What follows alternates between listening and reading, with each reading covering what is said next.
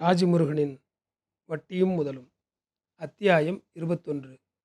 தலைப்பு புத்தாண்டை தொடங்கி வைப்பது யார்? குவைத்திலிருந்து வந்திருந்தார் மாமா. பத்து வருடங்களுக்கு முன்பு போனவர் இப்போதுதான் வருகிறார். ஈராக் எல்லையில் பாலைவனத்தில் வேலை. இரவெல்லாம் ஊடுருவும் பனி பகலெல்லாம் கொளுத்தும் வெயிலென கொடூரமான தட்பவெப்பத்தில் வந்திருக்கின்றன அவரது பத்து வருடங்கள். வெள்ளிக்கிழமை மட்டும் லீவு மாப்பிள்ள அன்னைக்கு சிட்டிக்குள்ளே வந்தானே நம்ம ஊர் பயல்களை பார்ப்பேன். அந்த ஒரு நாளைக்காக தான் ஒவ்வொரு நாளும் என் உசிரே தங்கியிருக்கும் மாப்பிள என்றார் சிரித்தபடி. முற்றாக முடி கொட்டி கருத்து ஆளே உருமாறி போயிருந்தார். வேணான்னு சொன்னாலும் கேட்காம உன் ஆத்தா தான் எனக்கு பொண்ணு பார்த்துக்கிட்டாலே இது. குச்சிப்பாளையத்தில் ஏதோ ஒரு பொண்ணு இருக்கான். உங்கள் அம்மா வகையாரால சொந்தம்னு சொல்லிச்சு. போய் பார்க்கலாம் விடாது போல இருக்கே என சொன்னபோதுதான் அவருக்கு இன்னும் கல்யாணமாகாதது நினைவுக்கு வந்தது. அவரது செட் மாமாக்களின் பிள்ளைகள் கல்லூரிக்கும் வேலைக்கும் போய் கொண்டிருக்கிறார்கள். விருப்பமில்லாதது போல் பேசினாலும் அந்த பெண்ணை பற்றி பேசும்போது ஒரு கணம் அவருடைய முகத்தில் சந்தோஷமும் வெட்கமும் நெளிந்து மறைந்தது. பாலைவனத்தை கடக்கும் ஒரு மழை மின்னலைப் போல.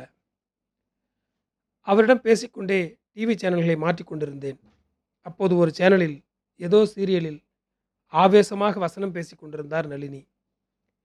நெடுந்தொடர்களின் பயங்கரவாத மாமியாராக வளம் வரும் நளினியை பார்த்த சில நொடிகளில் துள்ளி குதித்து எழுந்தார் மாமா. டே மாப்பிள நம்ம நளினியாடா இது? அந்த துள்ளி எழுந்தது பாட்டு பாடின இது என பதற்றப்பட்டவர்.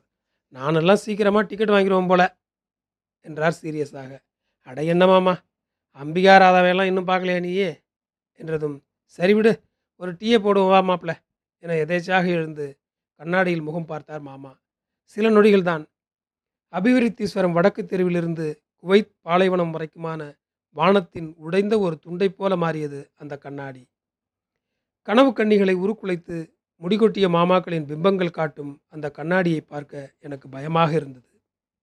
சீரியலில் நளினியை பார்த்து மாமா ஷாக்கானது போடத்தான் ஒவ்வொரு முறையும் திடுக்கிட வைக்கிறது. திடீரென எதிர்வந்து நிற்கும் புத்தாண்டுகள். வருடம் கடந்து ஏழு எட்டு மாதங்கள் ஆன பிறகும் எங்காவது தேதி எழுதும்போது மறதியாக பழைய வருடத்தையே எழுதுபவர்களில் நானும் ஒருவன். ஒவ்வொரு புத்தாண்டிலும் கண்ணாடிகள் நம்மை பார்த்து நகைக்கின்றன. பேரண்டத்தின் குடுவையில் காலத்தின் புழுதி இன்னும் கொஞ்சம் வந்து சேர்கிறது. இயற்கை இன்னும் கொஞ்சம் தின்கிறோம். புதிய உயிர்களின் அழுகையாலும் சிரிப்பாலும் பிரபஞ்சம் துளிர்க்கிறது. ஏதேன் தோட்டத்துக்கும் ரிலையன்ஸ் ஃப்ரெஷ்ஷுக்குமாக தொடரும் ஒரு முடிச்சு வியக்க வைக்கிறது. கண்ணீர் புன்னகை பூகம்பம் யுத்தம் சமாதானம் என புதுவரிடத்தின் டைரியை கடவுள் எழுதி கொண்டே இருக்கிறார்.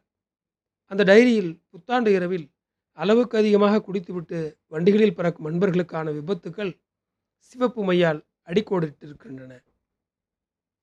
சென்னைக்கு வந்த புதிதில் ஒரு புத்தாண்டு. வேலை இல்லாமல் கையில் காசும் இல்லாமல் திரிந்த நேரம் அது. தினசரி சோத்துக்கே சிங்கி அடிக்கும்போது நீ யாராவது மண்ணாவது என்கிற மனநிலையில் இருக்கும்போது அசோகண்ணன் வந்தார். ஒரு தம்மை போட்டுக்கொண்டே அடுத்த வாரம் நியூ இயர் நம்ம ஜெகஜோதியாக செலிப்ரேட் பண்ணுறோம் எல்லாருக்கும் காஸ்ட்லி சரக்கு பஃபே சாப்பாடு. அண்ணன் ரெடி பண்ணிட்டேன் என்றார். எப்படிண்ணே என கேட்டேன். இனிமே எல்லாம் அப்படி தான் என சிரித்தார்.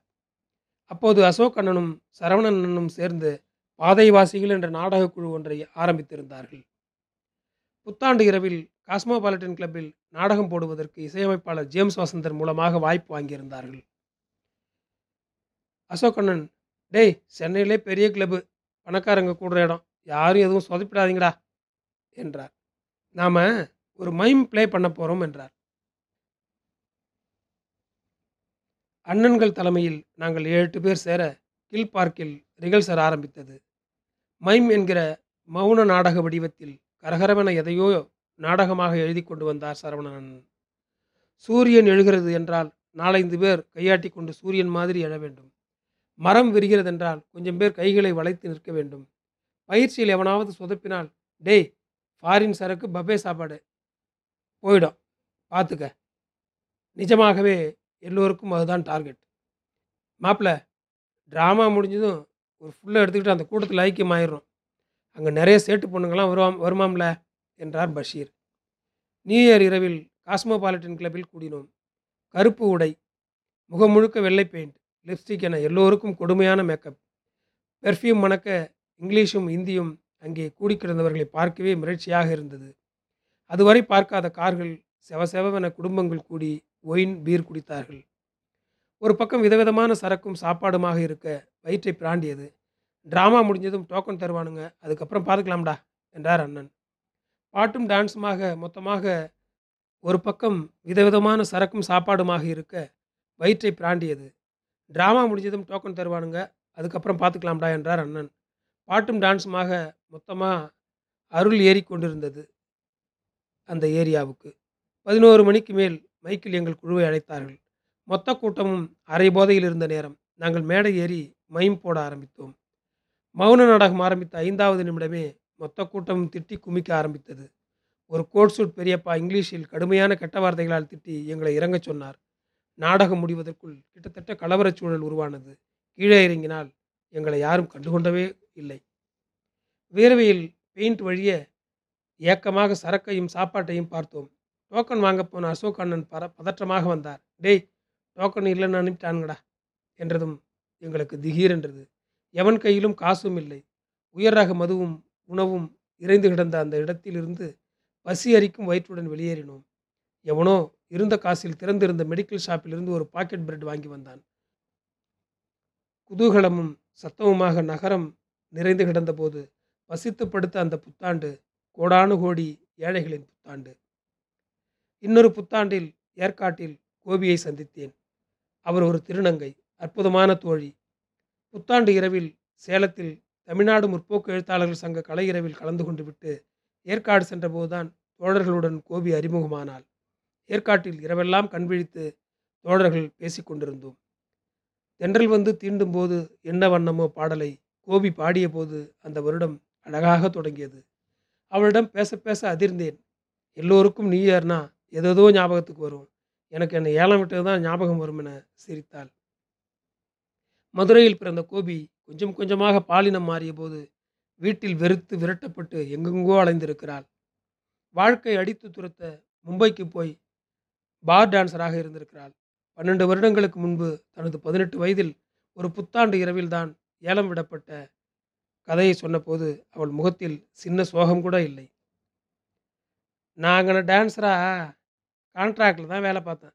அந்த முதலாளி மொன்னனாயி என்கிட்ட எதுவும் சொல்லவே இல்லை. நியூ இயர் அன்னைக்கு நைட்டு ஸ்பெஷல் ஷோன்னு எல்லாருக்கும் ட்ரெஸ்ஸை குறைக்க சொல்லிட்டானுங்க. பாதி ராத்திரியில் பார்த்தா திடுதிப்புன்னு எங்களை செலக்ட் பண்ணி ஏலம் விட ஆரம்பிச்சிட்டானுங்க. விளையாட்டுக்கு தான் நான் சும்மா இருந்தேன். சீரியஸாகவே ரேட்டு பேசி அந்த முதலாளி என்னை விற்றுப்புட்டான் ஒரு மார்வாடி என்னை வாங்கிட்டு போனானே. ஒரு திருநங்கை கூட இருந்தால் தொழில் செழிக்குன்னு அவனை சொன்னதுக்காக என்னை கொண்டு போய் ஒரு வீட்டில் வச்சுக்கிட்டான். அவன்கிட்ட இருந்து தப்பிச்சு வர்றதில்ல எப்பா பாப்பா நரகம்பா. இப்படி ஒரு நீயாரு நான் பார்ப்பேன்னு நினச்சே பார்க்கல என கோபி சொன்னபோது அந்த புத்தாண்டு ராத்திரி எனக்கு ஏதேதோ செய்தது. இப்போது கோபி ஒரு தொண்டு நிறுவனத்தில் வேலை பார்க்கிறாள். நிறைய கவிதைகள் எழுதுகிறாள். ஊர் ஊராக போய் குழந்தை கல்வி பற்றி விழிப்புணர்வு பிரச்சாரம் செய்கிறாள். புத்தாண்டு இரவில் எங்கிருந்தாலும் அவருடைய பெருஞ்சிரிப்பு பூத்த வாழ்த்து என்னை வந்தடையும். எத்தனையோ புத்தாண்டுகளில் குடித்துவிட்டு இரவெல்லாம் தெரிந்திருக்கிறோம். மெரினாவில் கூடி கும்மியடித்திருக்கிறோம். போதையில் ரோட்டில் எதிர்ப்படுபவர்களை எல்லாம் கட்டிப்பிடித்து கலவரம் பண்ணியிருக்கிறோம். கிண்டி ஒயின் ஷாப்பில் யார் ஏன் எதற்கென்றே தெரியாமல் ஒரு கும்பல் நண்பன் போலீஸ் சுரேஷ் தலையில் கத்தி சொருக நிலைகுலைந்து ஆஸ்பத்திரியில் கிடந்திருக்கிறது ஓர் இரவு. ரெசிடென்சி டவர்ஸில் பிஜேபி கோல்டன் பீச்சில் பணக்கார நண்பர்களோடு மினுங்கியிருக்கின்றன சில இரவுகள். பெரும்பாலானவர்கள் இப்படித்தான் திரிகிறார்கள். மது விடுதிகளில் கூடி கொண்டாடுகிறார்கள். கோயில்களிலும் தேவாலயங்களிலும் கூட்டம் கூட்டமாக பிரார்த்திக்கிறார்கள். சபதங்கள் எடுத்துக்கொள்கிறார்கள். ஏ ஏராளமான கனவுகளை விதைக்கிறார்கள். தொலைக்காட்சியில் யார் யாரோ வந்து வாழ்த்து சொல்கிறார்கள். பெருநிறுவனங்கள் கொட்டும் கோடிகளின் வியாபாரத்தில் சினிமா அரசியல் விஐபிகளின் பார்ட்டிகளில் பளபளக்கிறது அந்த இரவு. எங்கெங்கும் பட்டாசு வெடித்து பைக்கில் பறந்து பலூன்கள் கட்டி நாளையே மானுடம் மாறப்போவதாக இருக்கிறது இந்த இரவு. ஆனால் சைதாப்பேட்டை ஏஜிஎஸ் சர்ச்சுக்கு ஒவ்வொரு புத்தாண்டு இரவிலும் ஏராளமான பிரார்த்தனைகளுடன் பெருங்களத்தூரிலிருந்து வரும் ஏழை தம்பதிக்கு பிரியாணி பொட்டலம் ஒரு சோப்பு கட்டி பவுடர் எண்ணெய் டின் தவறாமல் கிடைத்து விடுகிறது. ஸ்டான்லி மருத்துவமனையில் உட உடல் சிதைந்து கிடக்கும் ஏழை தகப்பனுக்கு ஆசீர்வாதமும் ஒரு புது சட்டையும் கிடைத்து விடுகிறது. விடியலில் தெருமுனை குப்பை தொட்டியில் காலி மது பாட்டில்களில் பொறுக்கு வரும் தலைகலந்த சிறுமிதான் தொடங்கி வைப்பாளா இந்த புத்தாண்டையும்?